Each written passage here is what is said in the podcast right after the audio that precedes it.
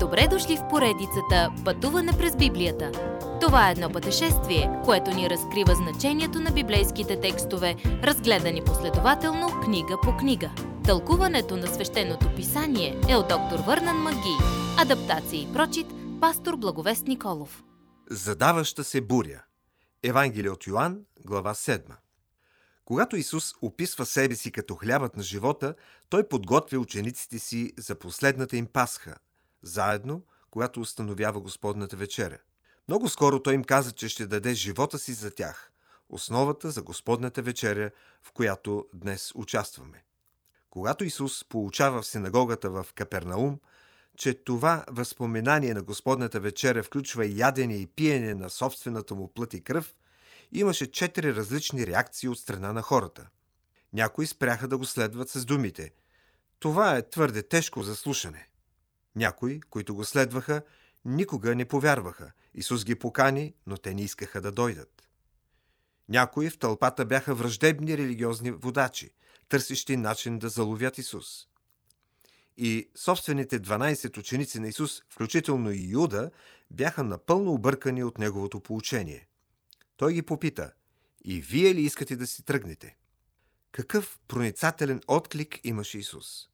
Днес мнозина се чудят дали Господ Исус е наистина Спасителят.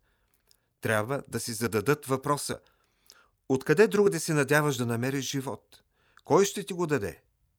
Господ Исус е единственият, който може да го стори. Задаваше се буря около служението на Исус, която го приближаваше до кръста, до който оставаше вече само половин година. По време на тази последна година служение Исус остана предимно в Галилея, защото религиозните водачи в Юдея искаха да го убият. Исус пазеше времето си на земята според графика на своя баща. Всичко, което Исус правеше, беше да почете плана и графика на своя отец и неговата воля. После Исус се появи в Ерусалим в храма на празника на шатроразпъване. Всеки се чудеше на това как той получаваше.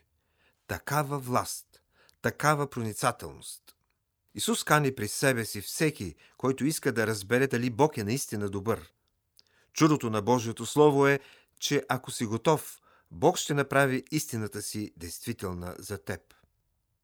Но хората искат ли да слушат Бог? Ако да, Бог ще им говори в Словото си. Някои мислят, че Библията е глупост. 1 Коринтини 2.14 Това не трябва да ни дразни, защото Бог е казал, че така ще бъде. Исус даде ясно да се разбере, че е пратен от Бога. Някои вярват в Него, други го отхвърлят. Водачите бяха бесни, но нито един от тях не положи ръка на Него, защото часът му още не беше дошъл.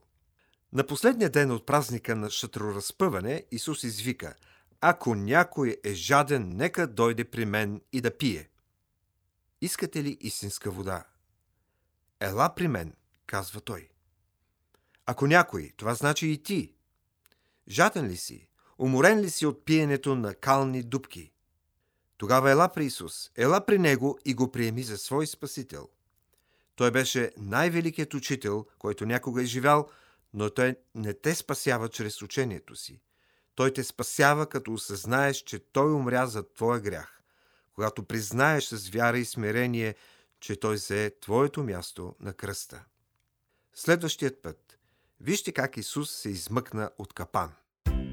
Уважаеми слушатели, вие чухте една от програмите в поредицата Пътуване през Библията. Ако ви е допаднало изучаването, заповядайте на www.ttb.bible, където има много и различни програми на български язик.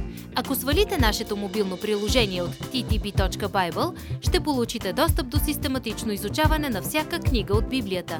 Разкажете ни как Божието Слово променя вашия живот, като ни пишете на електронната ни поща info@studio865.org или в нашата фейсбук страница Пътуване през Библията. Освен до аудиопрограмите, чрез мобилното приложение ще получите достъп и до различни материали. И на още едно място ще намерите нашите обяснения на библейските текстове. На платформата YouVersion за всяка книга от Библията ще намерите наш план за прочит и аудиопрограма с обяснение на прочетеното. Благодарим ви и до нови срещи в онлайн пространството!